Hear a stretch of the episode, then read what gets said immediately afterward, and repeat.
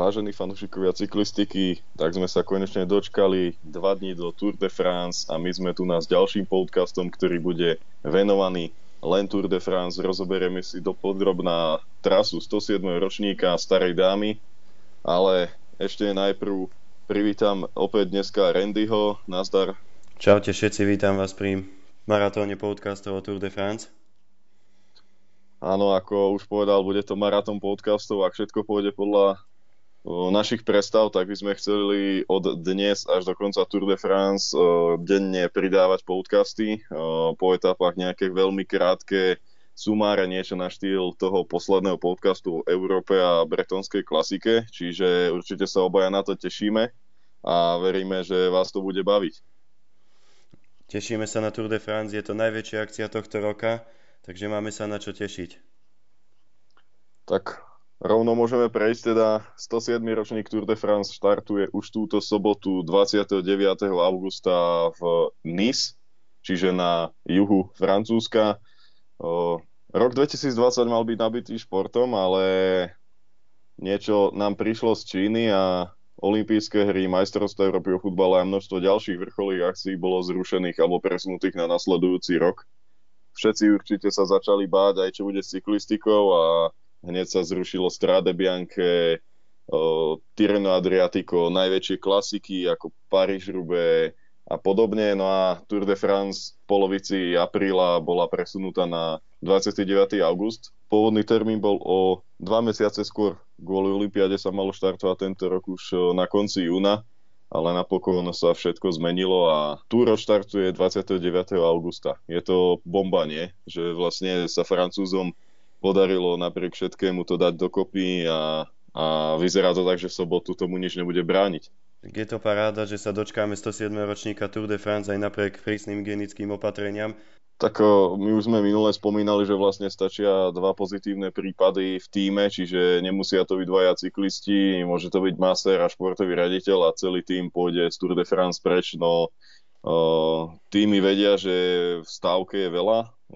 Je tam aj ich budúcnosť, veľké financie, pretože na Tour de France sa bude chcieť ukázať každý tím, bude chcieť byť videný každý sponzor a hlavne teraz, keď počas Tour de France okrem finále NHL a NBA nebude úplne nič, tak Tour bude najsledovanejšia tento rok úplne, že o niekoľko úrovní.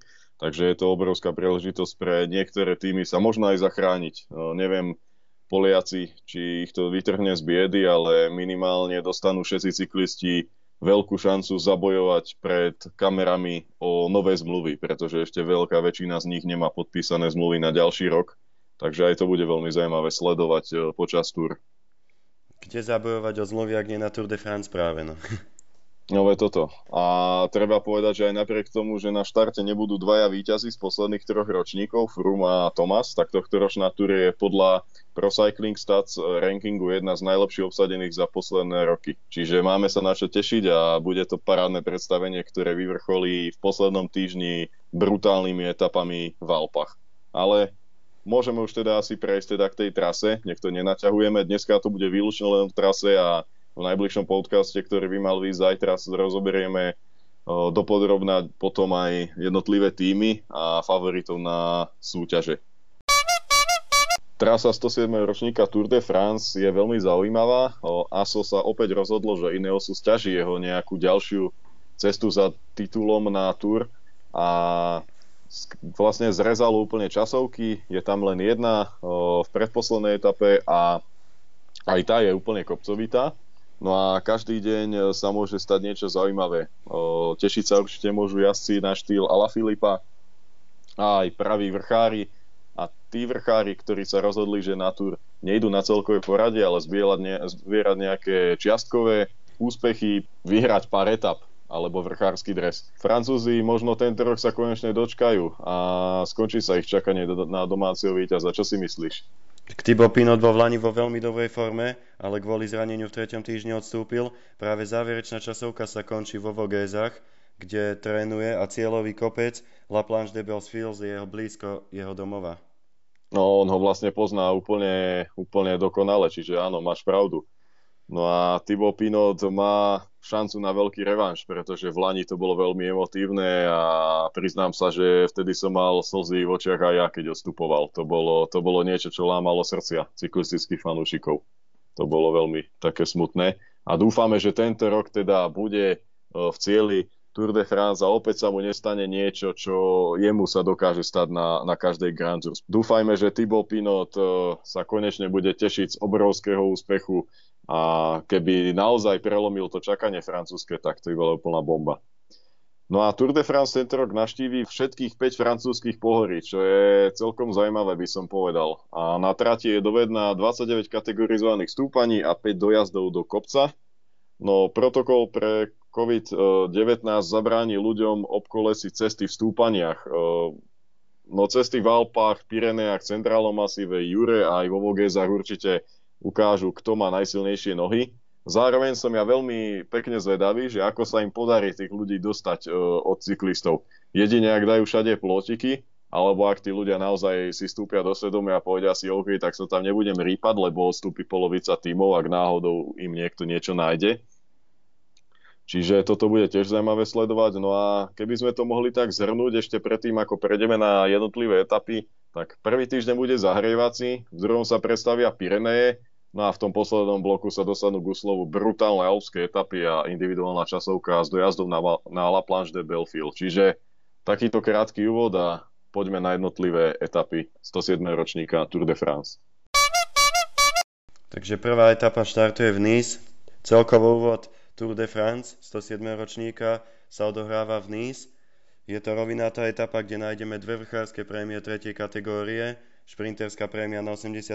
kilometri, kde poberie väčšinu bodov Únik. No a vlastne šprintery nebudú mať až tak veľa príležitostí tento rok v etapách, čiže oni budú chcieť určite v tej prvej etape zvíťaziť navyše, keď ide o žltý dres, takže opäť budeme vidieť niekoho zo šprinterov v žltom drese, ale môže sa stať, že niekto prekvapí tesne pred cieľom. Záverečný šprint bude na Promenade des Anglais, kde to bude pohodlné pre týmy poskladať tie vláčiky, pretože je to rovina bez nejakých zákrut, čiže úplne krásny, férový šprint by sme mali vidieť. Dúfajme, že bez nejakého tvrdého pádu. Keďže je to prvá etapa, tu si vieme aj zatipovať, môžeme vymenovať nejakých favoritov a čierne kone etapy. Za mňa určite najväčší favorit je vzhľadom na tým Sam Bennett z Deceuninck–Quick-Step. Čo hovoríš ty? Tak určite má najlepší tým do šprintov, potom nesmie chýbať Viviani z Cofidisu, maličký Evan, ale prekvapenie môže byť určite aj Van Aert, s ním musíme počítať do každej etapy, dokázal to aj na Dauphine. Áno, áno, ja ešte by som doplnil okrem týchto ešte aj Maxa Walscheida, určite Peter Sagan bude vpredu, ako to on robí, na Tour je vždy vpredu, keď treba byť. A zároveň Brian Cookart, o ktorom sme sa bavili počas majstrovského podcastu, a Nicolo Bonifácio, Alexander Kristof môžu byť tiež niekde okolo 5. miesta a môžu aj vyhrať. Raz, keď je človek v šprinte, tak je možné všetko. A taký čierny kôň pre mňa môže byť CS Ball zo Sunwebu. Myslím si, že teda prvú etapu budeme sledovať šprinterský súboj a na jeden deň teda bude mať žltý dres šprinter, pretože môžeme prejsť rovno k druhej etape, tá už je o čosi ťažšia a v nej podľa mňa najväčší favorit je to Julian Alaphilippe. A to už asi povie viac menej všetkým ľuďom veľa. Sú tam kopce, hneď sa začína na 63. kilometri je vrchol stúpania prvej kategórie, nasleduje zjazd a znova výjazd na Col de Turini, tiež stúpanie prvej kategórie. Toto sú vlastne stúpania, ktoré sú v blízkom okolí Nice a nasledujúci zjazd privede cyklistov poznáme stúpanie Col de S, ktoré sa jazdí dlhé roky na Paríž-Nice. No a po tomto kopci nasleduje zjazdík a posledné neklasifikované stúpanie tohto dňa, na ktorom ale sa budú rozdávať bonusové sekundy. Finish je len 9 kilometrov po prejazde tohto kopčeka, čiže tu nás sa môže pokojne udiať ten rozhodujúci atak. Čo si myslíš ty? Určite v tejto etape spoznáme nového majiteľa žltého dresu, najväčším favoritom je Alaphilippe a ja si myslím, že sa bude opakovať scenár z minulého ročníka, kedy si obliekol žltý dres v tretej etape a držalo s menšou prestávkou až do tretieho týždňa. No, akurát tento rok bude veľmi zaujímavé sledovať, či Alaphilippe pôjde opäť tak ostro po celkovom poradí ako v Lani. To bude veľmi zaujímavé sledovať. Aj keď celkom si viem predstaviť, že ak bude mať ten žltý dres, tak on bude jazdiť znova agresívne a žltý dres sa nepúšťa len tak zadarmo. Čiže dúfajme, že ho tu nazíska a bude to znova okorenené celé o tom ďalej. Lebo Alaphilippe v Lani tvoril tú Tour de France a pridal do nej taký zaujímavý náboj. Čiže za nás oboch, ako môžete vidieť, druhá etapa šitá na Alaphilippa, ale do hry sa tam môžu dostať aj viacerí iní jazdci, pretože všetci budú čakať, aj všetky týmy, že čo urobí Alaphilippe. Na ďalší deň je to etapa, ktorá má 198 km, znova sa štartuje v Nice, ale už sa ide mierne do vnútrozemia, dojazd je v Sisterone, na trase sú 4 vrchárske prémie, ale nie je to nič vážne, sú tam 3 trojky a jedna prémia štvrtej kategórie. Po nej nasleduje šprinterská prémia, ktorá je len nejakých 38 km pred cieľom. No a dojazd bude patriť šprinterom druhý raz na tejto Tour. Naozaj tých nejakých rovinatých možností nebudú mať veľa, čiže týmy sa poskladajú, no a v závere opäť uvidíme súboj tých najrychlejších mužov, ktorých sme vymenovali pred chvíľou. No ale štvrtá etapa a už takto skoro na Tour de France prvý dojazd do kopca. Všetko je to vďaka tomu, že sa štartuje v Nice, odkiaľ veľmi blízko do Haute Alpes a cieľové stúpanie Tour de France určite nerozhodne, ale uvidíme, v akej forme sa nachádzajú hlavní protagonisti celkového poradia. Táto etapa určite zamieša kartami hneď na úvode. Som zvedavý, či Ineos bude chcieť rozhodnúť Tour de France, ako vždy v prvých etapách. Pamätáme si Froome a Sportem na La Planche des Fils napríklad, tak uvidíme, ako Ineos tento rok letí do Tour de France. Tuná môžu vyhrať pokojne aj jazdci z úniku, si myslím, pretože v tej druhej etape sa narobia nejaké rozdiely a aj v tretej etape budú si môcť vystúpiť jazdci typu napríklad Esteban Chávez, ktorý hovorí, že na Tour de France nejde pre celkové poradie. Ak nazbierajú nejakú stratu, tak som si istý, že Tuná by mohol nejak únik vyhrať. Pretože pre jazdcov na celkové poradie to bude skoro. Neviem, či niekto sa odváži útočiť, keďže ešte nebudú ani v prvej štvrtine pomaly toho celého maratónu a to najťažšie príde úplne na konci celej Tour s vyvrcholením individuálnou časovkou. Takže je tých scenárov otvorených viac.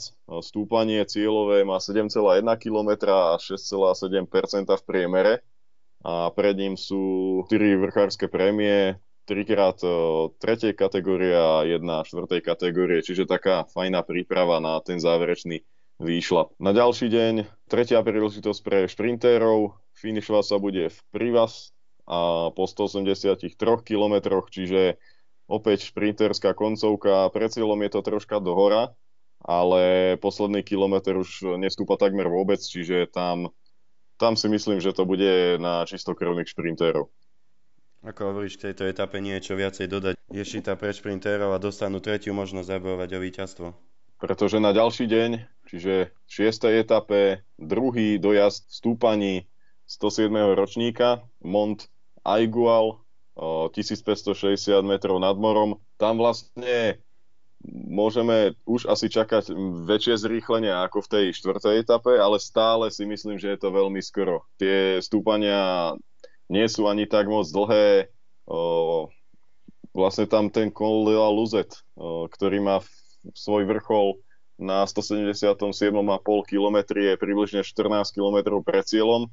Na ňom sa budú rozdávať aj bonusové sekundy a je to stúpanie prvej kategórie. Nasleduje veľmi, veľmi krátky zjazd a hneď sa stúpa 8 km do 4% do cieľa. Čiže tu na pokojne to môže byť ďalší deň pre únik. Určite je to zaujímavá etapa. Cieľový kopec sa skladá z 3 vrchárskych prémií. Najprv prémia 3. kategórie, potom spomínaný Col de la Lusette, 1. kategórie, ktorý je najstrmšia, záverečná pasáž je jednoduchá na Mont Aigoual a môj taký čierny kôň nebude únik alebo Sergio Higuita. Presne tak, niektorí jazdci, ktorí sú veľmi výbušní, sú veľmi dobrí vrchári a zároveň v tej skupine favoritov sa udržia, ale nebudú nejak myslieť na to, že aj v tretí týždeň však potrebujú mať nohy. Mali by rozmýšľať presne do tretieho týždňa. Tour de France je dlhá. No, Tour de France je dlhá a rozhodovať sa bude možno až v posledných kilometroch individuálnej časovky. To uvidíme. No, 7. etapa v tej je to také otvorené, ale myslím si, že šprintery by toto mali prejsť. Je tam hneď agresívny úvod do neklasifikovaného stúpania, nasleduje prémia 3. kategórie a znova to ide hore-dole a vyrovná sa to až nejakých 40 km pred cieľom úplne, ale myslím si, že šprinteri to tu naprejdú, lebo budú dobre vedieť, že po tejto etape už naozaj okrem 10., 11. a ešte jednej etapy až do Paríža nebudú mať čo robiť viac menej. Čiže ja myslím, že tu nás si to šprinteri budú chcieť rozdať medzi sebou. Šprinterské týmy si to budú chcieť postrážiť, lebo tento ročník je nesmierne nabitý kopcami a má minimum príležitosti. Hneď na ďalší deň sa finišuje v Loudenvielle a to je taká zaujímavá previerka, kde sú dva stúpania prvej kategórie a Port de Baie s vrcholom na 104. kilometri je prvým kopcom hor z kategórii 107. ročníka Tour de France, čiže tu na prvá vážna previerka pre všetkých. Je to prvá pyrenejská etapa, ktorá ale úplne nahráva úniku dňa. Asi rovnako uvažuješ aj ty. Myslím si, že etapa sa rozhodne z úniku, kde sa vytvorí silný a početný únik vrchárov, ktorí už ale nebojujú o celkové poradie. Týmy favoritov budú určite chcieť prežiť etapu v pohode, budú len minimalizovať straty a v poslednom stúpaní možno uvidíme nejaké zrýchlenie, aby sa do toho zjazdu troška skupina preriedila, pretože sa nefinišuje v stúpaní, ale z Col de Peyressurt sa zjazduje do spomínaného Loudenvielle. V zdraví budú chcieť hlavní protagonisti celkovo poradia prežiť túto etapu. Myslím si, že ak niekto bude útočiť, tak to bude Dan Martin, ktorý je povestný týmito nástupmi v prvých týždňoch. A on takto aj vyhral etapu pár rokov dozadu. Takže zaujímavý typ určite. No a na ďalší deň ďalšia etapa Spau do Larun, ktorá má 153 km a je to tiež tak hore-dole. Dve prémie prvej kategórie. Tá druhá má svoj vrchol len 18 km pred cieľom, Col de Marie Blanc, 7,7 km kopec s priemerom 8,6%. Takže niečo podobné ako deň predtým. Opäť, jazdci na celkovej porade sa budú mať na pozore, pretože Tour sa tu na určite nedá vyhrať, ale stratiť. Si myslím, že Francúzi by mohli mať dobrý deň. Toto je etapa pre Alaphilippa, ak prežije kopec. Pre Pinota taktiež s rýchlým záverom. Zaujímavá etapa. No a posledné stúpanie tých spomínaných 18 km pred cieľom, z jazdy ešte kúsok a 8 km do cieľa sa potom ide v neustále miernom stúpaní, čiže tam to bude naozaj o odvážnej hlave. Kto sa do toho rozhodne oprieť v tom kopci, tak pôjde celkom ťažkú solo jazdu do cieľa. No je to vlastne pred prvým voľným dňom, ktorý príde v pondelok. Jazdci teda budú mať sa na pozore aj počas tohto voľného dňa. 10. etapa možno vyzerá ako úplná placka, ale po prvom voľnom dni na západe Francúzska príde krásna etapa, ktorá spojí oba ostrovy v Atlantickom oceáne a kto vie, možno sa dočkáme aj leteckých dní na vetre. Určite sa teším na túto etapu. Ja milujem, keď sa Tour de France rozhoduje aj práve na vetre. Je to zábava sledovať a práve tam tie týmy ukážu svoju silu. Ja si myslím, že táto etapa nebude vyhovať jazdcom Education First, ktorí majú tým postavenú na celkové poradie, ale práve Ineos, Jumbo Visma majú tým skvelý aj do takýchto etap. Súhlasím a ako už býva zvykom, tak v týchto etapách tvrdí muziku Deceuninck–Quick-Step, ktorý prichádza na Tour de France tým, že chce opäť vyhrať čo najviac etap a tam naozaj tých klasikári to budú mať celé pod taktovkou a my sa môžeme tešiť na parádnu etapu. Určite by som neodpisoval ani Trek Segafredo, ktoré má vo svojom strede Jaspera Stuyvena, či Matsa Pedersena, parádnych to klasikárov, a práve títo ľudia budú chcieť v tejto etape narobiť poriadne problémy a zároveň získať pre svojich tímových lídrov nejaký ten čas. Keď si zoberieme, že Deceuninck môže odviesť dopredu Alaphilippa a ak bude mať nejaký náskok z predošlých etap, tak mu môžu spraviť ešte v tom žltom drese, ak to tak bude, ďalší zaujímavý náskok pred nájazdom do najväčších kopcov. To isté platí pre Richieho Porta alebo Baukeho Molemu. A aj ďalšie týmy určite takto budú uvažovať. Čiže budú veľké pozičné súboje, bude veľmi rýchly priemer a vietor, peloton sa bude nadeľovať, čiže všetci budú chcieť byť vpredu a môže dochádzať aj k pádom a naozaj tí favoriti sa môžu tu na vyradiť nielen pádmi, ale aj tým, že dostanú 3-4 minútky, ako sa to stalo aj Jejcovcom, prípadne Rigobertovi Uránovi alebo Nairovi Quintánovi neraz. Čiže bude to naozaj veľmi zaujímavé sledovať a môže to byť šprinterský súboj, ale aj totálne delenie pelotónu, kedy to môže byť viac selektívne ako najťažšie horské etapy. Presne ako hovoríš, dá sa tu veľa získať, ale všetko strátiť. Presne, no. To je vlastne o celom tom prvom týždni alebo o celej tej prvej polovici Tour by sa to tak dalo povedať. Tour tu na nikto nevyhrá, ale vie to stratiť. Čiže asi toľko k tomu prvému bloku. Prvých 10 etáp, teda, ako ste mohli počuť, je veľmi zaujímavých.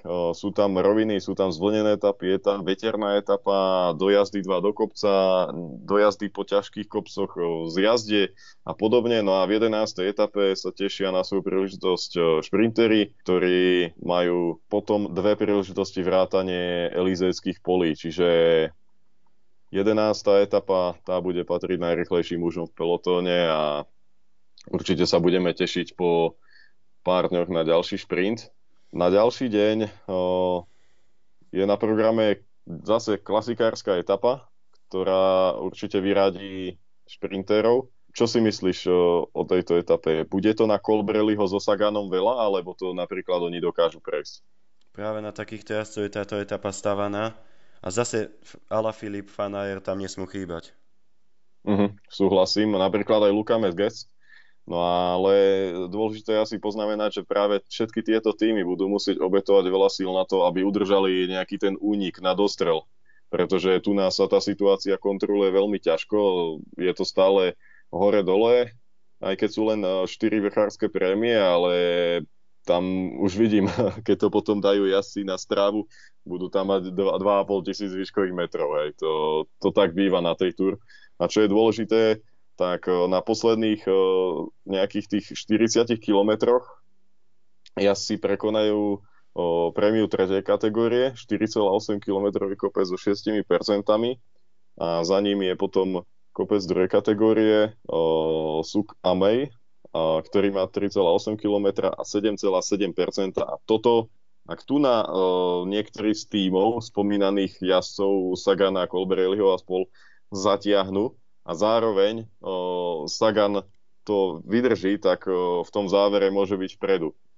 Ale naozaj tá hranica medzi tým, aby to šprintéri, ktorí sú odolní, udržali a aby neodpadli z tej skupiny čelnej, bude veľmi tenká a môže sa stať, že naozaj uvidíme v závere súboj tých vrchárov, na čele ktorého bude opäť Higuita, Alaphilippe a napríklad Valverde. Presne ako hovoríš, táto etapa bude zaujímavá. S cieľom v Saran môže to byť buď pre únik, alebo pre jazdcov, ktorí vedia mať rýchly záver a sú klasikárske typy. Ono celkovo táto Tour je stavaná tak, aby opäť zabávala.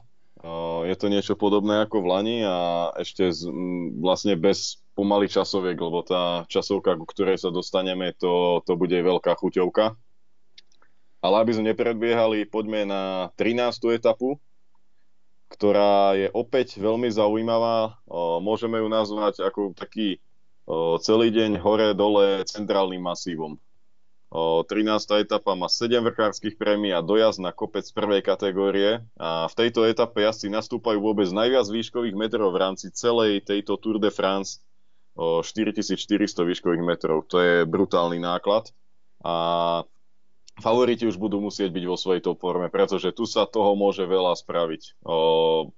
Tu sa ťažko bude kontrolovať situácia, nejaký nástup môže znamenať aj zisk. Ak sa tu spoja dvaja, traja silnejší jazdci pred tým posledným stúpaním, tak to môže byť naozaj veľmi zaujímavé. No a ten Col de Néron, ktorý je vlastne pred cieľom, tesne pred cieľom, má len 3,8 km, ale až 9,1%. Plus sa na ňom rozdávajú bonusové sekundy. A tu si myslím, že uvidíme poriadny delostrelecký súboj najlepších vrchárov na svete. Tento záver nebude vyhovať jazdcom s dieselovým motorom. Ako hovoríš, dvojica kopcov v cieľovom stúpaní Col de Néron a následný Puy-Maripas de Peyrol. Posledné prvé 2 km sú ľahké, ale záverečné 2 km čelia až 15%, takže táto etapa bude zaujímavá a budú sa tu už robiť prvé rozdiely veľké. Áno, presne tak, ako si zdôraznil, po Col de Néron nasleduje naozaj krátky oddych, len 4 km rovinky, kratučký zjazd a hneď cieľové stúpanie na Puy-Meri a to má naozaj v posledných 2500 metroch stále na 10% a maxima 15%, takže tu na to bude obrovská paráda a myslím, že Thibaut Pinot pre mňa favoritom v rámci jazdcov na celkovej porade. Ak má ešte aj dôchodca Valverde nohy, tak môže ukázať svoju silu, ale určite toto bude delostrelecký výcvik na záverečnom stúpaní. Tak. A vlastne tu odtiaľto začínajú už také tie veľmi ťažké previerky, by som povedal. Jasné, už aj predtým niečo bolo, aj ten dojazd Saran je náročný, ale myslím, že práve od 13. etapy sa začína tá pravá túr, kedy to bude o vrchároch a o boji o žltý dres. Na ďalší deň dostanú vydýchnuť asi na celkovej porade a myslím, že v 14. etape nie je o čom a v Lyone sa bude tešiť únik. Určite je to oddych po kopcoch, oddych pred kopcami a príležitosť vždy získavé úniky. Takže tu naozaj je to ako šité pre únik. Sú tam tie najťažšie kopce hneď na začiatku, v prvej polovici etapy. Je to dlhá etapa a naozaj, toto mi pripomína vlaňajší ročník a etapu, v ktorej sa tešil Daryl Impey. Nejaký podobný scenár očakávam aj tento rok, že odíde veľká skupina, ktorá pokojne môže prísť aj s 15-minútovým náskokom. A klasikársky jazdci z úniku budú dominovať. Môžeme povedať, že na začiatku je šprinterská prémia na 38. kilometri. Ak ešte sa bude o niečo hrať, tak si myslím, že šprinterské týmy to budú strážiť potiaľto a potom sa únik už vytvorí. Áno, tam vlastne šprinteri si pôjdu po svoje body, potom budú môcť oddychovať. Asi v grupete tento deň nie, ale zase všetko závisí od tempa. Zmeniť sa môže hocičo. No a ten záver je vlastne troška možno klasikársky, ale bavíme sa teda o tom úniku, a v ktorom budú klasikári, ako si spomenul, a tí tam budú tvrdiť muziku. Dva krátke stúpania, nejaké 4 km pred cieľom, vrcholí to posledné a potom je tam troška technický zjazdík a dojazd v známom meste francúzskom Lyon.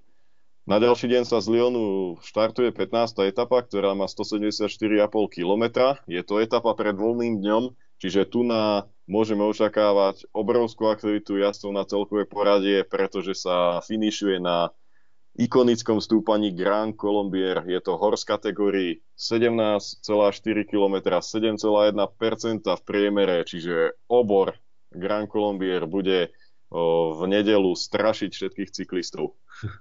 Keď sa pozriem na túto etapu, tak mi idú až zimom roky po tele, neskutočné tri kopce, strmé, a táto etapa, ak bude Bernal vo svojej koži, tak jednoznačne na neho. Súhlasím, toto je úplne previerka pre tých najlepších vrchárov. Je to druhý alpský dojazd.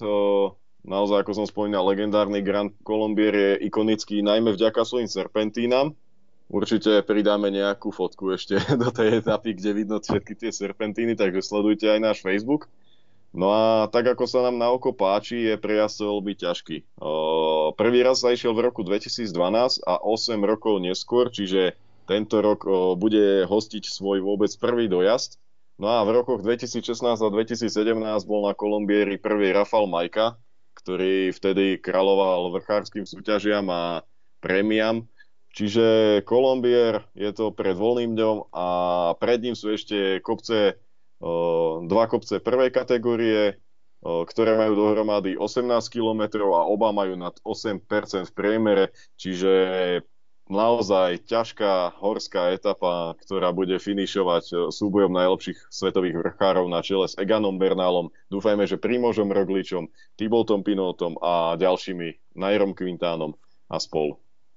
Keď sa pozrieme na tento kopec ešte zbližšia, tak je celý čas strmý, iba v polovici má ľahšiu pasáž, kilometer necelý. Takže sa máme na čo tešiť a už po tých 2 týždňoch jazdci čo to v nohách budú mať. A veľmi zaujímavá je aj tá dvojkombinácia tých stúpaní predtým, ktoré sú veľmi blízko za sebou a tam naozaj už sa môže začať jazdiť práve aj na nich.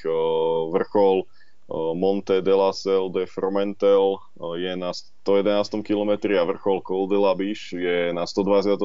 kilometri a to do toho počítame aj zjazd z toho predošlého stúpania, čiže už tu nás sa môže začať zrýchlovať, pretože do cieľa je to nejakých 63 km a tu nás sa už tá skupina začne poriadne riediť. Takže nasleduje voľný deň v Izer, je to pondelok 14. septembra. Jazdci ale budú musieť byť na pozore, pretože voľný deň nie každému sedí, určite pôjdu všetci na bicykel. No a posledný týždeň začne nepríjemnou 164 km dlhou etapou, ktorá je stále opäť hore-dole, ako tá pred Kolumbierom. Stred etapy tvoria dve prémie druhej kategórie a 21 km pred cieľom je vrchol prémie prvej kategórie. Nasleduje zjazd po cieľový kopec a finish do trojky. Toto bude opäť vyhovať jazdcom na celkové poradie, ktorí majú fajné zrýchlenie, čiže myslím, že tu nás sa môže pokojne prihlásiť o slovo aj Julian Alaphilippe, opäť Sergio Higuita, Alejandro Valverde. No a je to otvorené. Môže sa radovať únik pred tými horskými etapami, možno peloton to pojme troška oddychovo. Presne ako si hovoril, voľný deň pred takouto etapou vie narobiť veľa zla jazdcom, ktorým to nesedí. Môžeme povedať, že na 143. kilometri na predposlednej vrchárskej prémie ešte aj bonusová. Čiže myslím si, že tam jazdci na celkové poradie, ak budú pokope a unik nebude pred nimi, tak zabojujú o cenné sekundy. 17. etapa z Grenoblu na Col de la Loze, 170 km horská etapa s dojazdom na kopec kategórie HC. Prvý raz sa vôbec bude stúpať na tento kopec v rámci Tour de France. Minulý rok sme vám zdieľali na stránke takú fotku, kde bol čisto nový asfalt na jednom zo stúpaní vo Francúzsku a práve toto bol ten kopec. Col de la Loze. Je to vlastne aj prémia Henryho Desgrangea, čo znamená, že je to najvyšší vrchol Tour de France. 107. ročník vyššie ako na Col de la Loze, ktorého vrchol je v 2304 metrov nad morom, nepôjde. Zároveň je to 7. najvyšší francúzsky priesmik a so svojou dĺžkou 21,5 km a 7,8% priemerom to je obrovský strašiak. A hlavne, keď ešte predtým sa ide legendárny Col de la Medline, tiež 17 km a 8,4%, čiže úplne ťažká vrchárska etapa s dvomi HCčkami, ako to tak slangovo nazývame. A asi kráľovská etapa, čo povieš, 107. ročníka? Určite, k tejto etape si už povedal asi všetko a musíme povedať, že to nedá mi nepovedať, že toto je zase etapa stavaná na Bernala, ak bude vo svojej koži. No a to hlavne kvôli tomu, že Bernal žije v Kolumbii v dedinke Zipakira vo výške 2650 metrov nad morom. Tu sa finišuje v 2304, no tak akože to je úplne ešte pod jeho úroveň, by som povedal. A v Lani na Col de l'Izoard, určite si všetci spomínate, on tam doslova letel, hej. To bolo, no išiel tam parádne. Čiže Egan Bernal, myslím, že najväčší favorit všetkých týchto horských dojazdov. A uvidíme, čo nám predvedie. Každopádne toto bude pravý test výdrže, aktuálnej formy a absolútnej fyzickej odolnosti všetkých jazdcov na celkovej porade a hlavne trpezlivosti. Pretože ak niekto nastúpi príliš skoro a zrýchli príliš skoro, tak nad tými 2000 metrami môže za to zaplatiť. Pretože stále, keď sa pôjde na 2000 metrov, je to veľmi strmé ten vlastne kopec by sme mohli popísať tak, že začiatok je miernejší, v strede je to ešte miernejšie ako ten úvod, ale na konci si je to úplne strecha, ktorá vyvrcholí na posledných 3 kilometroch priemerom nad 10% a sú tam pasáže, ktoré majú 24 a 18%, čiže ten záver v tých najvyšších miestach stúpania bude úplne brutálny a tam to bude úplne na ostrie noža medzi vrchármi. Ako môžeme vidieť, tak tento tretí týždeň starý dám je neskutočne nabitý, ťažký, čiže máme sa na čo tešiť. No a za pravdu ti dáva aj hneď tá ďalšia 18. etapa, ktorá má 175 km a opäť ideme hore-dole. Je tam až 5 prémií vrchárskych plus ešte jedna neklasifikovaná tesne pred cieľom a musím povedať, že sa ide vo veľmi peknom prostredí. Vlastne my to poznáme aj z osobnej skúsenosti, keď sa ide cez Cormet de Rosseland, čo je krásny kopec nad dedinkami Areš a Beaufort, pre nás srdcovo blízke dedinky a môžeme povedať, že to stúpanie je brutálne. Ide sa vlastne z Bourg Saint Maurice, Les Arcs naň, čiže z opačnej strany, ako sme ho my videli, ale aj tak je to serpentína na serpentíne, úplne ikonické výhľady, krásne kopce, nádherné Tyrkisové jazera, čiže táto etapa, ktorá bude pokračovať cez Col de Saistis a Col de Aravi, bude naozaj parádna. No a vyvrcholenie HC, teda horse kategórii na 143,5 km, Plateau de Gliers a určite všetci si spomeniete na tento kopec, keď vám poviem, že práve tu na Christrum dostal defekt. Tu na práve je tá šotolina na jeho vrchole, 6 km 11,2%. No čo hovoríš, táto etapa bude celkom dobrá, nie? Práve v tejto etape sa môže rozhodnúť aj celá Tour de France, tým, že je špecifická od začiatku až do konca samé kopce. Uvidíme, či sa bude radovať únik, alebo už si to jazdci celkovo poradia postrážia. Veľa bude záležať aj o to, že či sa rozhodnú jazdiť už od začiatku, alebo až niekde spred Aravicu, ktorý je nejakých 60 km pred cieľom, kedy sa príde zo Savojska do Haute-Savoie departmentu.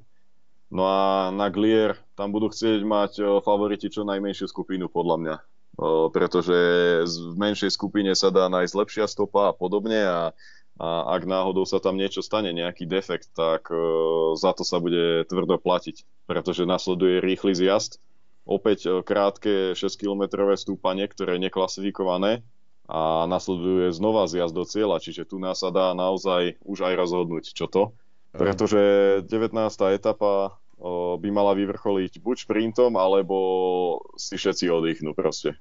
19. etapa môže byť pre únik, ktorý bude mať náskok aj zo 20 minút.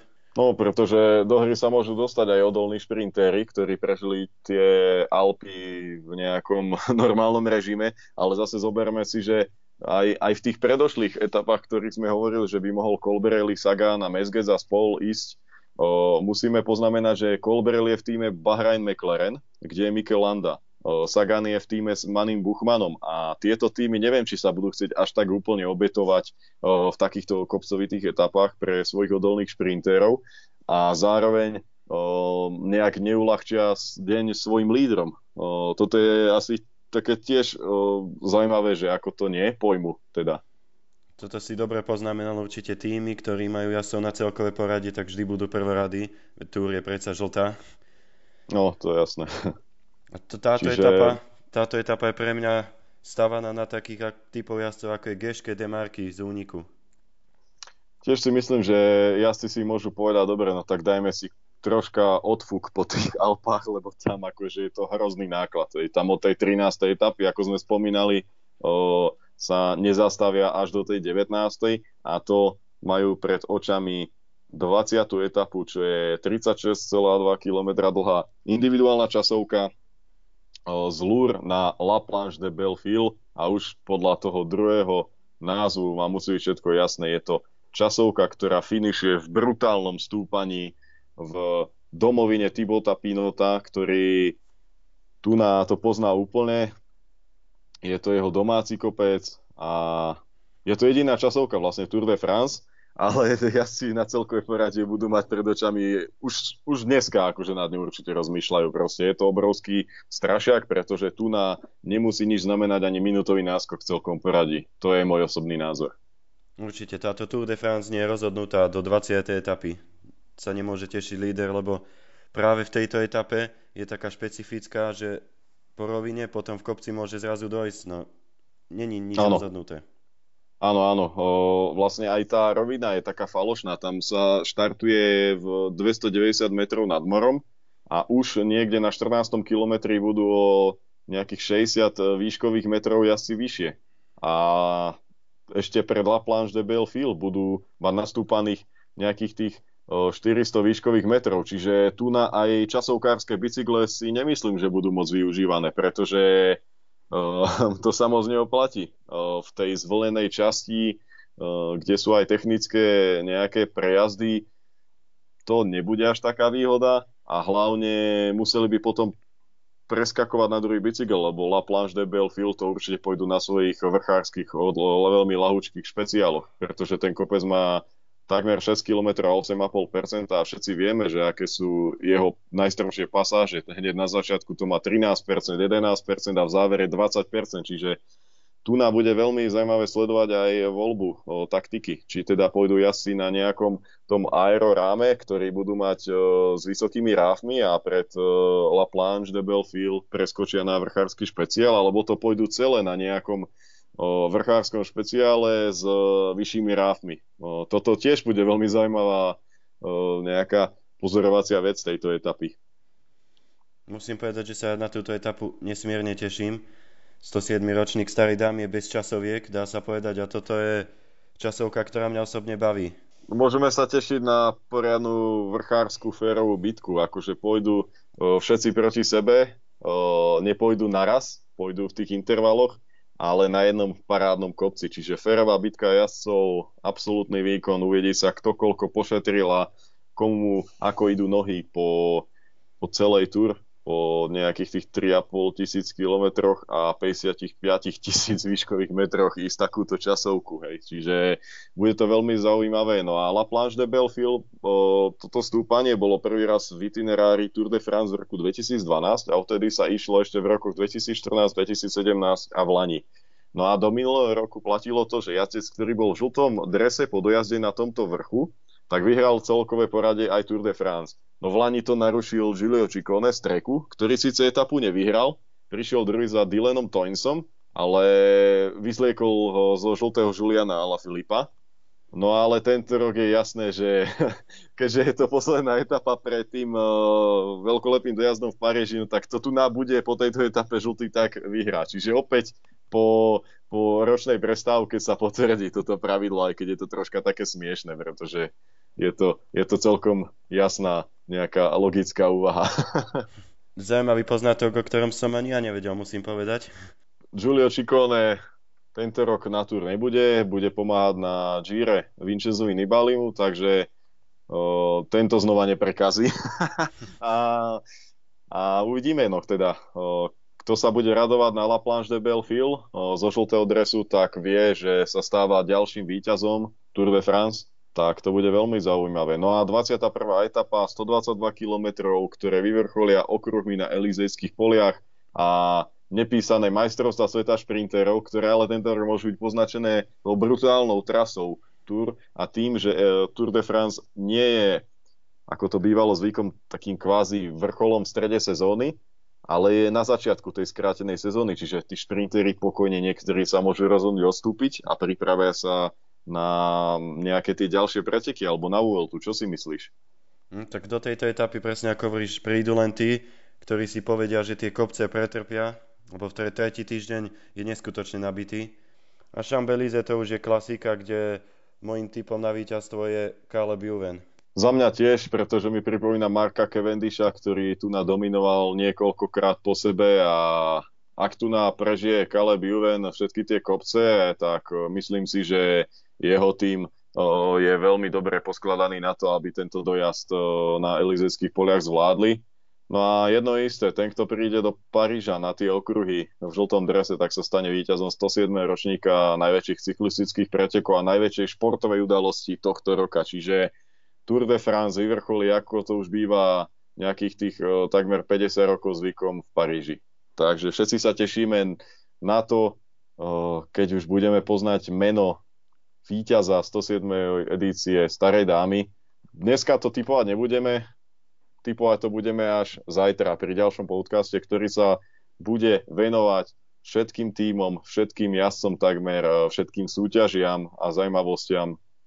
Ďakujeme za to, že ste počúvali náš podcast o trati Tour de France a už zajtra si rozoberieme jednotlivé súpisky tímov. Takže do počutia zajtra. Ďakujeme, majte sa.